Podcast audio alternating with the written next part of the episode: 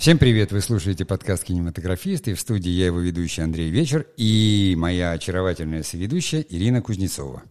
Если кто-то только сегодня начал слушать наш подкаст, то напоминаю, что с предыдущего подкаста мы как бы в новом сезоне. Ира у нас такой очень опытный человек в предпринимательстве, даже в креативном предпринимательстве. Но она хочет э, э ознакомиться, внести свою лепту, поменять, я не знаю, э, свой вид деятельности, ознакомиться с тем, что мы уже называем медиа, или там кинематографом, или то, что сейчас называют креативными индустриями. я, как эксперт в кинематографе, рассказываю ей все то, что знаю.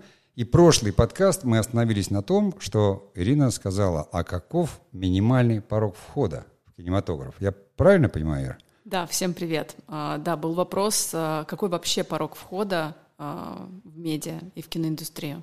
Ага. Ну хорошо, вот мы заявили тему, я делаю паузу, и мы начинаем подкаст.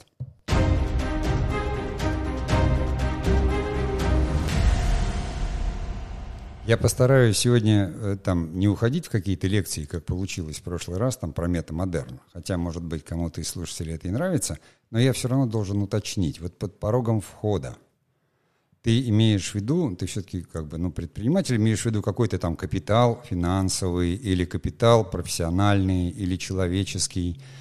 То есть мне, мне что оценивать? Что в жизни так не работает, что нету моно моновопроса, монорешения. Типа, сколько нужно денег, чтобы оказаться в киноиндустрии? Нет, конечно, я имею в виду комплекс вопросов. Это и а, нужны ли деньги и сколько, а, какие а, знакомства и кого там нужно знать или не нужно знать, а, вообще что, с чем нужно вообще люди приходят, которые там оказываются. То есть это из институтов, это какая-то династия, это какая-то клановость, это связи, это политика, это ну, она же существует, эта индустрия, и кто-то ну, в ней есть. Вот, да. как я, знаешь, люблю говорить, мы же жили в одно время с Стивом Джобсом, и сейчас живем с Илон Маском, они же существуют. Вот, поэтому и э, тут как бы хочется поисследовать, и потому что, мне кажется, таких мечтателей, как я, много, и фантазеров, которые хотят что-то транслировать, что-то снимать. Понятно, что порог входа э, в Инстаграм нулевой. Взял, снял ролик и выложил. Но когда ты приходишь к более большой аудитории с более профессиональным контентом, какой там порог входа?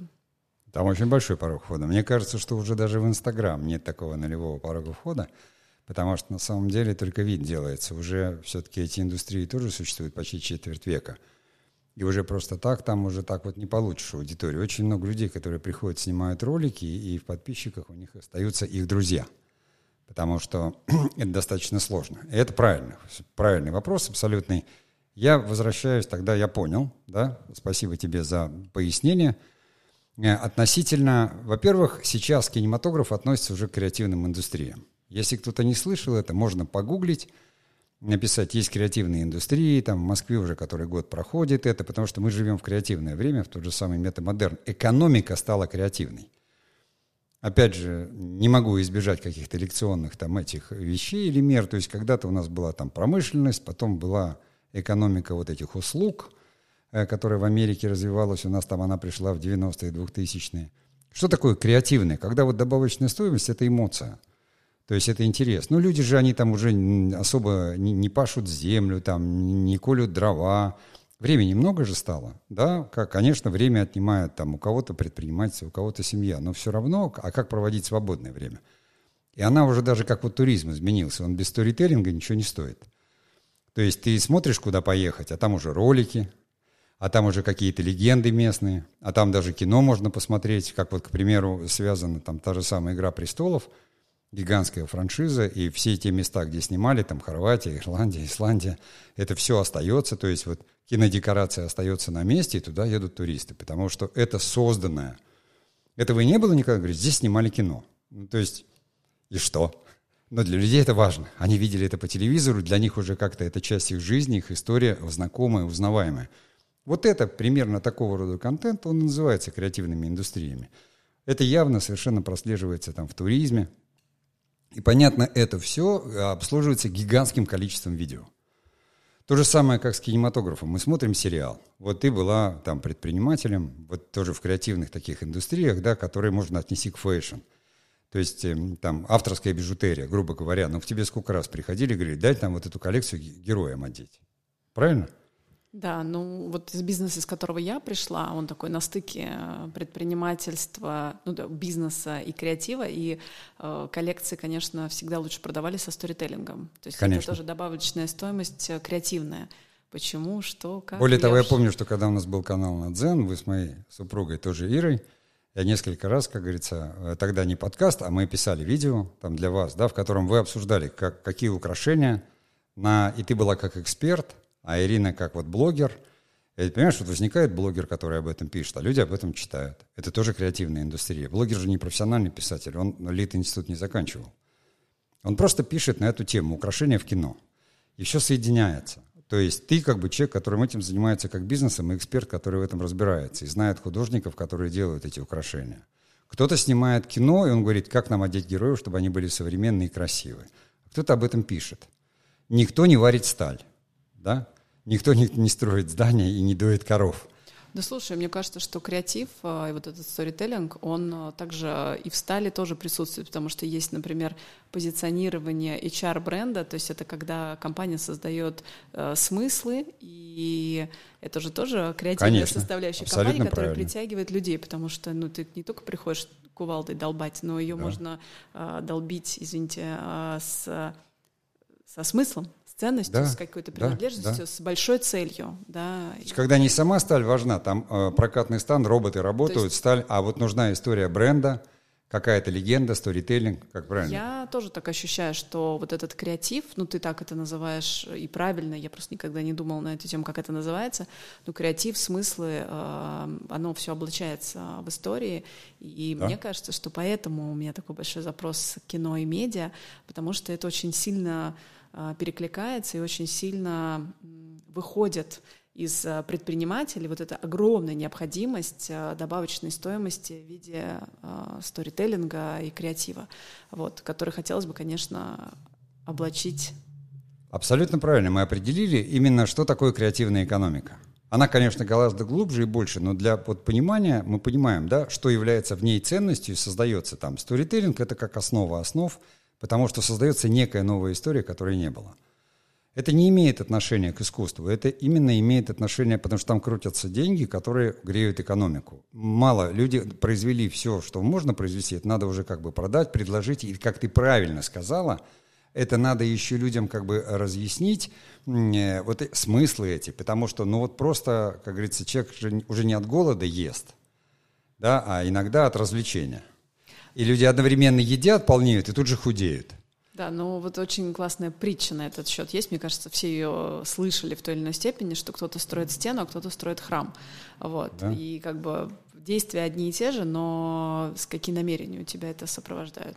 Вот, и здесь не обойтись все равно без вот этих каких-то лекционных отступлений. Если вернуться к кино, а, которому как оно было, да, кино появилось на стыке, то есть в третью промышленную революцию, когда вот, ну, начали строить города из стали, все эти сталелитейные, когда железные дороги стали прокладывать, и Форд придумал, тогда же возник кинематограф. То есть это чисто был не такой технологический процесс, который сначала существовал такой для энтузиастов, каким-то развлечением или чего-то, а потом уже в 20 веке и у нас тоже поняли его силу. Голливуд понял его силу в 29-е годы, когда у них была Великая депрессия – и когда возник этот попкорн, когда люди за 10 центов не могли найти работу, но за 10 центов могли получить попкорн и какую-то комедию о том, что вот музыкальную, веселую, то есть дух вот этот, парни, все будет хорошо. У нас такие же снимали, как бы Александров, который этому научился у Голливуда, он снимал эти «Волга-Волга», там «Кубанские казаки Пырьев» и так далее. То есть он тогда уже занял некую идеологическую, может быть, нишу. И плюсом позже, после войны, уже возникла вот эта ниша как бы авторского кино, искусство, которое тоже у нас было широко представлено и тоже контролировалось как культура государством. То есть это классический кинематограф, который остался в 20 веке. Он существует и сейчас. Он не умрет так же, как не умер театр, никогда не умрет там телевидение, чтобы не говорили, интернет его не заметит, оно придет сюда. Но это такая классика. И вот здесь порог входа.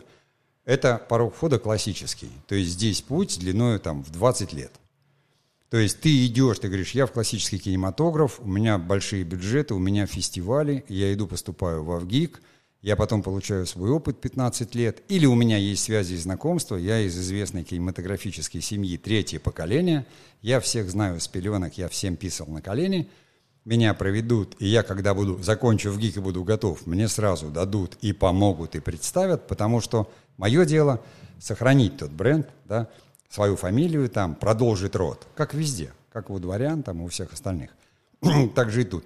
А неофиты очень сложно, потому что тут Эм, там сейчас появилось платное, допустим, образование, да, когда человек может поступить, а раньше ты не мог. Ну вот в ВГИК отбирали.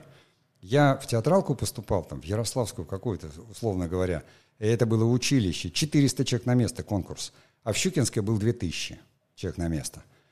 И понятно, что там точно так же были свои знакомые и свои дети, этих мест было немного. Сейчас можно поступить на коммерческий факультет, сейчас их стало огромное количество – и посторонние шумы, я слушателям скажу, это гроза за окном. Вдруг забухала гроза, гром, если вдруг вам покажется, что у нас тут чего-то бухает, то это на самом деле за окном. Вот, вот такое стихийное бедствие под наш подкаст сырый. И здесь это классика. То есть это как бы вот там, меня кто-нибудь спросил, а как мне стать герцогом? Ну, надо родиться в семье герцога, да, либо идти служить, как Диоклетиан, вот с этого самого, стать императором, а потом уехать на Истрию и капусту растить. Не, то есть там в Риме это вот там возможно было. Вот здесь такая история. Следующая эта история, мы переходим, когда появляется телевидение. Сначала оно появляется как отдел советского радио, так его называли учебники 56 -го года. И сначала это стационарные камеры, и радийные люди туда переходят. И они начинают там собирать новости и рассказывать их. Потом туда приходит кинохроника, которая снимает, это нужно смонтировать, такие новости недели. Потому что новость дня было не смонтировать, ну надо же пленку проявить смонтировать и показать. Поэтому снимали эти киножурналы, показывали перед журналами. То есть это вторая половина 20 века. Потом туда пришло шоу, все это технически развивалось. Сигнал, доставка в дома, нужно в домохозяйство, чтобы все телевизоры купили, чтобы провода провести, или там сигнал, антенны поставить. Вот помнишь крыши домов, да, раньше такие утыканные вот этими крышами. И сюда уже вход телевидения нужно было больше. Были уже региональные какие-то, и специалистов больше – и в том же самом ГИКе появилось уже, там стали говорить, допустим, организатор кинопроизводства там, и телевидения, потому что принцип один и тот же. Первые пришли туда кинематографисты э, производить, то есть э, документалисты, они пошли и стали снимать новости. Там Дига Вертов, условно говоря, и вот те ребята, которые хронику снимали. А их уже было больше, то есть студии стало кратно больше. И там порог входа, с одной стороны, был вроде как меньше, но там скорости другие. Ты закончил, и ты сразу попадаешь там в какую-то группу, которая маленькая, ездит, снимает новости, начинаешь снимать, ты ассистент оператора, следующий оператор. В большом кино ты начинаешь вообще снизу. И идешь, идешь, и пока оператором станешь, э, то есть даже э, Павел Лебешев у своего отца, то есть он э, заканчивал в ГИК заочно, там лет 8 он учился, и отработал по всем цепочкам с ассистентов, то есть он лет 15 у отца отработал, который оператор – а Тимофей Лебешев, оператор, там, оператор «Щит и меч», к примеру, такая династия. Это при всем таланте, как говорится, Лебешева. А здесь как бы человек, его учили основам, новости, есть структура, это тоже считалось искусством обязательно, там по-своему, потому что, но техника развивалась, и телевизионная камера от кино отличается. Условно говоря, даже кинооптика – это один кусок стекла, и кинооптика цена только лишь э, в одной линейке. Вот у тебя объективы, там, не знаю, от восьмого там, до какого-то там 120-го, это один кусок стекла, один рисунок. Поэтому она такая дорогая. Она всегда мануальная. Не то, что там в видеокамерах, где обязательно зум, там важна скорость. И здесь порог входа другой. Появились институты телевидения. Телевидение стало больше. В 90-х прям скачок произошел, потому что стали коммерческие телевидения. И я вот работал в 90-х на телевидении в Ярославле. Я пришел, а там просто ребята креативные. Телевидение открыли, денег дали, нам надо. Пришли ребята и вовсю там жгли и выдумывали, никто не думал ни о правах, ни о чем, то есть придумывали передачи. Они выросли, и все там стали сейчас уже зрелыми. Обучились там, все, но они все равно остались на уровне телевидения. То есть они занимаются этим. Никто из них в кино не перешел. Здесь другой порог входа. Если человек хочет войти в эту сторону, то все равно институт, уже участь, ты в какой-то группе работаешь, уже все. И происходит так.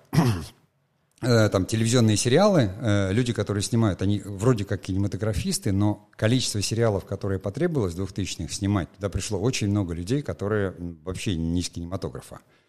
И операторы телевизионные пришли, и режиссеры телевизионные пришли. То есть они как бы, они понимали, там камера, мотор начали, и э, знали как, но они вообще даже у них не кинематографическое мышление. Нет, то есть они просто мыслят категории контента, они знают основы драматургии, сторителлинга, их даже учат как бы они, но это сериал. Сериал это не кино, условно говоря. Это такое многосерийное какое-то зрелище, но другой контент.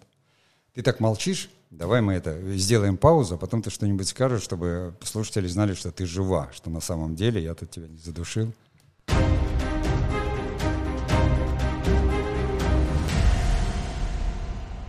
Скажи, что ты понимаешь, что я говорю. Я просто слушаю от Кэф рот и внимаю твой опыт э, многолетний. И у меня миллион вопросов. Давай, а, какие-нибудь параллельно. Ну, что, получается, креатив остается, а технологии очень сильно меняются. Вот, да? ну, твой, твой сейчас рассказ был про то, что как двигали эти камеры, я прям буквально все это себе представляла, как проявляли пленку. А сейчас технологии, ну, скорость технологий очень быстрая. Да. И я, как человек, который ну, такого нового поколения, а, конечно, живу в скоростях новых да. технологий. И, может быть, даже не догоняю еще быстрее технологии там ТикТока, например. Вот э, я еще не там. И туда даже не планирую, потому что это уже не, мой, не, мой, не моя скорость э, мышления. И порог входа, да, вот все-таки вопрос, который мы сегодня исследуем, э, вот с технологии он сокращается, уменьшается, то есть это как-то влияет. Ну, то есть тогда, не зная технологию проявления пленки, ну что ты будешь там делать? А зачем она тебе нужна сейчас? Технология проявления пленки. Не нужна. Ну, и не нужна. А ты говоришь про вот 20 э, лет, это мастерство, ну, это так опыт. я говорю порог входа в кинематограф классический. Mm. То есть там, где есть фестивали, где это вот высокое, понимаешь, где в, архивах останется, и тебя будут изучать в киношколах. Угу. Твой опыт. Пускай ты, но там все равно операторов всех в Авгике первый год они снимают на пленке. Режиссеры все стремятся снимать на пленке, потому что это классика. Вот ты училась бы там станковой живописи в этом самом, не знаю, в каком-то художественном вузе, и тебе бы говорили, вот ты пока там, не знаю, не нарисуешь портрет там, Ленин в горках, ты не будешь делать иллюстрации для Инстаграм. Но ты скажешь, а зачем мне это? Я сразу начну. Это и есть порог входа. Вот на примере тебя. Вот просто на тебя. Мы сейчас подошли к третьей части, да, вот медиа, которую ты сама назвала, вот новые платформы. Вот ты. Ты вроде как предприниматель, занималась предпринимательством, бизнесом даже где-то как-то, да? Но смотри, сколько раз ты снималась в телевизионных передачах? Много? Ну... Тебя зовут. То есть у тебя нет страха перед камерой. Вообще никакого. Да, никаких проблем. Ты вела канал в Инстаграм и ведешь, правильно? И у тебя там десятки тысяч подписчиков все равно. У вас был канал, и, и даже я как-то принимал участие там, в съемках каких-то роликов, который был в вашей компании. И это было просто медиа, самое настоящее медиа. То есть, по сути, тебе пришлось волей или неволей, хотела ты это или нет, чтобы дойти до зрителей и донести именно вот этот нарратив через сторителлинг, через историю украшения, через настроение, через все. Ты уже, ты сейчас пришла, ты в медиа работала, ты уже 10 лет в медиа работаешь, просто это не осознавала. Ты знаешь, что такое съемка, понимаешь, ты понимаешь, что и как, ты знаешь, как стоять перед камерой. То есть сейчас человек, он, он как бы уже современный человек, он в этом мире, дети, они вот, они, они общаются, видео они снимают, причем они снимают там уже таким образом, что они и детали снимут, то есть я когда 10 лет назад говорил там своим старой лекции, я говорю, поймите, что какой-то мальчик будет маме снимать отчет, уже монтируя его. Мама, у меня это, это, вот мы отдыхали. И будет ей высылать мини-фильмы. Мама к этому привыкнет. У нас сейчас дворники узбеки ходят, снимают свою работу. Они подметут один квадратный метр и снимают с разных точек и сторон, и монтируют, отправляют отчет, как будто они убрали вообще весь двор. Понимаешь? То есть люди даже не осознают, я об этом все время говорю, что уже кинематографическое мышление, потому что мыслим монтажно, визуально. А с какой точки лучше снять? Люди на этих селфи, да, они снимают себя, они уже понимают, они там кадр. Э, технологические платформы помогают этому придать какой-то вид, характер – Фильтры в Инстаграм. А какой характер вы хотите? То есть самое главное, передай эмоцию. Потому что ждут эту эмоцию. Поэтому вот какой у тебя порог входа, если 10 лет ты уже в медиа? Да, сто процентов, Андрей. Я, кстати, правда не осознавала, что вот фильтры передают характер. А что ты хочешь сказать, что когда мы выставляем сторис, мы же делаем небольшую мини-историю, начало, там, середина, Вы делаете концовка. фильм. Да. Вы делаете мини-фильм. Да, Точно. Вот и все. В ГИК зачем заканчивать? Ну, конечно, можно закончить, можно стать искусствоведом, киноведом, если у тебя пять жизней. Посидеть там, если ты собираешься быть киноведом, тогда во ВГИК это наука. Киноведение – наука, иди занимайся наукой, сиди в архивах, изучай. Но тогда как ты считаешь, что самое главное, получается, если технологии быстро развиваются, да, там за ними только поспевая, это смысл и нарратив? Да, и... драматургия. драматургия. Со времен Аристотеля ничего не поменялось. Ничего не, по... и Нет. не поменяется. Ну, а потому есть, что а... путь человека. Драматургия строится на жизненном пути человека. Родился, жил, умер. Точка, три акта. Угу. И у остальных просто наполнение разное. У нас в голове заложена природой драматургия. Там трех-четырех актно, неважно, начало, середина и конец, все равно – Аристотель только это подсмотрел. Они так стали организовывать все, потому что они понимали, вот люди хотят зрелища, когда они смотрят, а когда они засыпают, когда они уходят, ну закончиться должно, человеку надо, он устанет, ему спать надо. И начаться с чего-то должно быть. Человек скажет, что собрались? Да понимаю, что такая история, там, Эдипу, понимаешь, Бог сказал, Эдип. И вот э, все. Была комедия, там, понимаешь, э, трагедия, потом сказали, что-то как-то вот две крайности, давай еще драму введем – между. А драма переводится как действие, а вся жизнь наша стоит, ну, из действий состоит. Поэтому там профессия, э, режиссера профессия, балеты он ставит, оперы он ставит, понимаешь, кино он ставит, или, а какая разница? Это специальность. Режиссер — это постановщик.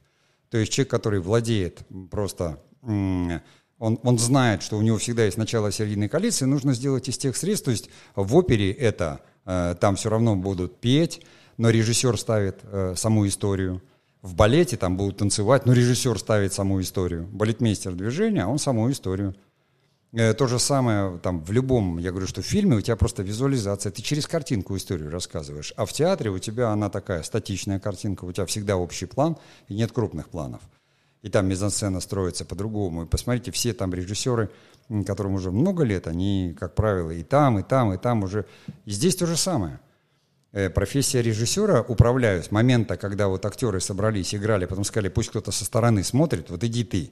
Ты как актер-то все равно бездарный, не очень, нас любят. Иди со стороны смотри, туда мы пошли или не туда. Как видно, слышно, не слышно. Вот она так появилась. И кто-то сел в зал, а потом понял, опа, а если я буду говорить им то, что я думаю, то можно ими управлять. И тогда, слушай, ты, ты не туда пошел. И все, тут давай-ка, я как сказал, раз я смотрю, и все, и режиссеры стали главными очень быстро. Слушай, но все звучит очень просто, но очень сложно одновременно. То есть э, начало, середина, конец. И получается, это все применяется на любую медиатрансляцию. Я сейчас применяю еще на свои там публичные выступления. Конечно. Когда мы там занимались э, с компанией Яндекс и делали закрытое выступление, у меня был профессиональный коуч, который помогал мне это выступление построить, и там было начало, середина, конец. И я думаю, господи, все, все одинаково, все просто, но очень сложно в то же время, понимаешь? Вот, поди сделай. Ну вот хорошо. Опять же, мы переходим на историю, там, допустим, вот э, того бизнеса. Вот у тебя были украшения. Вы же в коллекцию их собираете.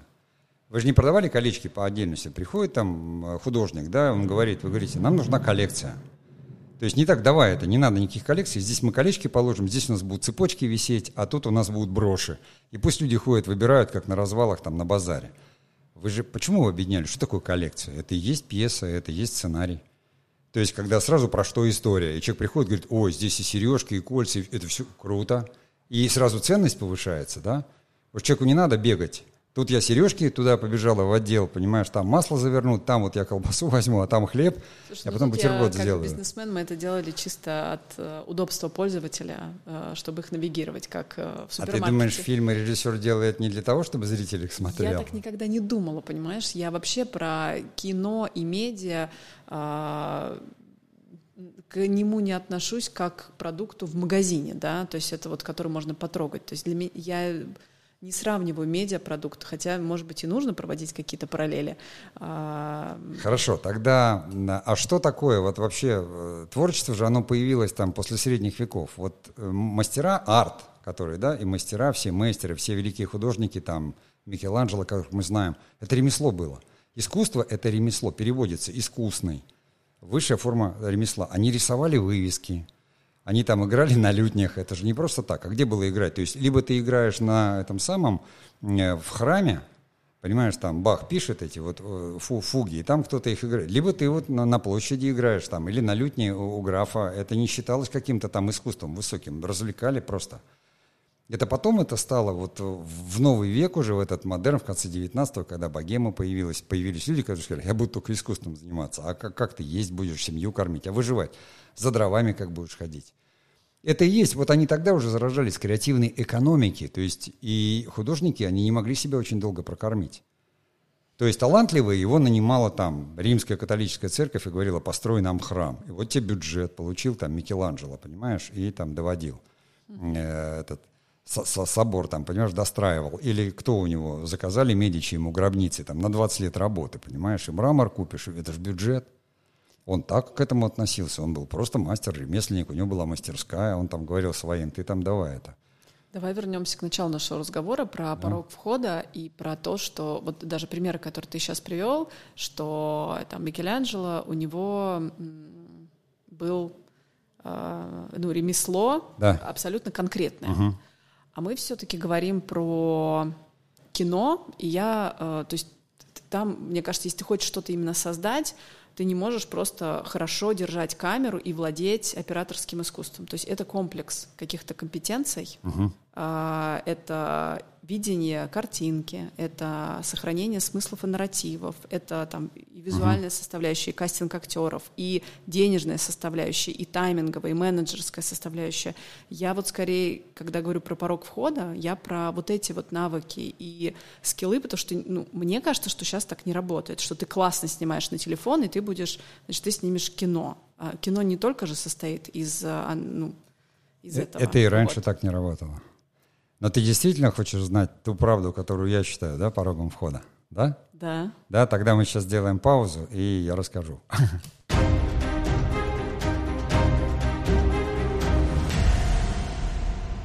То, что ты сказала, это как бы очевидные вещи. И, конечно, эти вещи пугают людей. Ну, как бы своих там... Мы не говорили о фильмейкинге, то есть, который надо преподавать в школах на самом деле, потому что весь фильмейкинг занимает три с половиной месяца и тебе объяснят, как работает кинопроизводство. То есть там в киношколе тебе объяснят, как пленку заряжать, как строится процесс.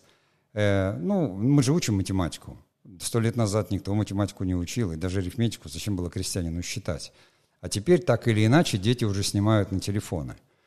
И в фильмейкинге само все понимают, что, что такое монтаж, какие-то есть видеопрограммы, поэтому ну, ты приходишь в мир, ты же не сразу все узнаешь. Я считаю, что самое главное, порог входа, который, с одной стороны, он ничего не стоит, я на том стою, как говорится, как художник и творец, а с другой стороны, там он есть у каждого, это история, личная история жизни. Художниками становятся только тогда, когда есть твой личный нарратив. Я всегда повторяю, поймите, если даже по пальти 36 сюжетов, и только он насчитал 36, те, кто его проверяли, больше 30 не смогли насчитать, то в мире все сюжеты уже уюзаны – и все, что вы можете, это принести только свое отношение, свой взгляд, свое видение. Посмотри, какое количество контента производится сейчас, и видео, и такого. Мы читаем блоги, и все. Это просто про жизнь твоими глазами, потому что человек хочет прожить миллионы жизней, а не только свою. Про свою он все знает. И в этом смысле, а все остальное сейчас, в этот век, ну, есть такое понятие, которое сейчас очень внушили, даже не коллаборация, а э, человечество не может выжить, выжить поодиночке. И поэтому у тебя есть история, ты не умеешь снимать, найди того, кто умеет снимать. И у него совпадают с тобой взгляды, да? У вас одна история. Потому что когда-то у человечества у всего была одна история, это была история там Нового Завета или Ветхого Завета. На всех одна история. Потом она разделилась. Появился, как говорится, э, ислам, там, не знаю, кроме, имеется в виду, христианства, да, там где-то буддизм, еще что-то, хотя он, может быть, раньше появился. Неважно. Это уже мета-истории, мета-нарративы. И они сейчас сошлись там в нашей стране, не только не в нашей. Америка называет себя плавильным котлом, э, где люди как бы разных культур и всего. Вот крутизна этого времени. Но ты не сможешь один. Но ты, как, ты же не Ханжонков, чтобы там бросить, э, перевести свой бизнес, построить кинотеатр, это, это, потому что ты не можешь купить у братьев Люмьер просто аппарат, который и снимает, и показывает. И поэтому неважно, с чего ты начал, фотограф ты, оператор, блогер ты или кто-то – все равно твоя задача прожить свою жизнь и теперь уже, как говорится, рассказать эту свою жизнь как свою историю. Кто-то увлекается, и кто-то говорит, я чужую. Вот э, нет чужих историй, нету. Ты не смотришь кино, которое тебе не интересно, ты смотришь то, которое откликается. Класс. Мне очень откликается, потому что я из предпринимательской среды. Я всегда говорила, что самое ценное, что есть у предпринимателя, это его видение. И если предприниматель умеет создать вокруг этого видения единомышленников, которые усиливают и помогают это реализовывать, то, что все одному делать невозможно, то тогда получается классный продукт, о котором узнают много людей. И можно пропараллелить сейчас, получается, с кинопроизводством, киноиндустрией, что конечно. если у тебя есть история, аковидение или там, не знаю, нарративы, смыслы, ценности. Ну, можно по-разному просто об этом поговорить. И единомышленники, который оператор, который снимет так, как ты видишь, монтажер, который конечно, смонтирует. Конечно. И получается это, Художник. это про а, лидерство, про команду. Да. И как бы деньги да, а, я даже сказал, вторичными. Это, это что... про креативное предпринимательство. Класс. да. Все, это супер вызов да. вообще. Получается, что порог входа, он доступен для всех, да. но вопрос, насколько ты лидер и какая у тебя история, и да. что, каким видением ты заразишь э, э, других людей, и какое количество людей ты сможешь заразить видением. Так Ой, вот он всё. какой, он большой порог входа или маленький? Ты унылая Ты Г, знаешь, или ты как бы э, человек, нет. готовый взять на себя ответственность и повести Наверное, как Данка за собой Когда людей? я задавала вопрос э, в прошлый подкаст, Я не про какой тебя порог сейчас, входа, э, ну я могу только через себя ответить э, и порассуждать. Я наверное, первично думала все-таки про деньги, про связи, про политику, про что, э, как, как, как это работает. А получается, что это вообще про лидерство. Ты как И, предприниматель спрашивал у кого-то разрешение начать вот то, что ты начала? Конечно, нет. Мне Вот все всё. говорили, что я сумасшедшая баба, и у меня ничего не получится. Ты хочешь писать? Напиши, опубликуй. Если люди это прочтут, все, ты в топе. Остальные прибегут к тебе сами, потому что тут как раз есть вторая сторона, которую вот ты спрашивал. И, кстати, когда я говорил «ты УГ», я не имел в виду тебя. Это э, фигурально, фигура речи. Э, э, любого человека и, и себя в том числе. Вторая сторона именно в том, что никуда не делся бизнес. Никуда не делось производство как деньги, никуда не делись люди, которые хотят контролировать все. Если появляется где бы там ни было, в музыке, в живописи, в кино что-то свежее, то тебя пытаются поставить в конвейер. Тебя покупают задорого. Ты встаешь в это стойло за хорошие деньги и превращаешься тогда в винтик. И вот в этом, конечно, здесь сложность. То есть кто-то хочет попасть туда, и тогда у них тоже большая дорога. MBA, там рост, карьера, понимаешь? Э, В творческих индустриях все легче. И ты должна это просто для себя решить. Ты будешь как бы все время ну, что-то новое искрить и находить. И это тоже сейчас как бы именно в индустриях ты все время рожаешь какие-то новые идеи, там что-то еще. Либо ты пойдешь куда-то в гигантскую корпорацию, и там окажешься частью винтика, и это будет уже антиутопия. А мне кажется, что тут нет правильного, тут нужно просто от себя а, принимать решения, потому что некоторые поцелованы Богом, а, чтобы создавать креатив долго и постоянно, и это из них как бы прет и светится. А иногда бывает что-то одно приходит. И А некоторые просто а, хотят заработать денег. Нет, и потом безопаснее и стабильнее выходить в какую-то структуру, уже заниматься политикой, получать зарплату пятого числа. Ну да, перерасти, Это да. выбор, это выбор, да, и это всегда выбор, а, мне кажется, стабильность и свобода. Но тогда нет, тут дело в том, что тогда ты уже перестаешь заниматься творчеством. Да, Работа да, да, кажется да, да, креативной, да, но да. ты уже делаешь тот продукт, Цена. который фабричный, да. Цена. Да, и мне кажется, что вот мое поколение, я 85-го года, для нас, для многих, а, свобода — это ну, большая ценность. И многие за ней э, стремятся, но цена у этой свободы тоже довольно высокая. Потому что там ты будешь рассказывать чужую историю делать ее всем своим талантом и всем. Там ты уже свою историю рассказать не сможешь, потому что там есть история бренда, столетняя, двухсотлетняя или вот такая, что нужно зрителям большим массивом, там ты перейдешь уже на другие глубины.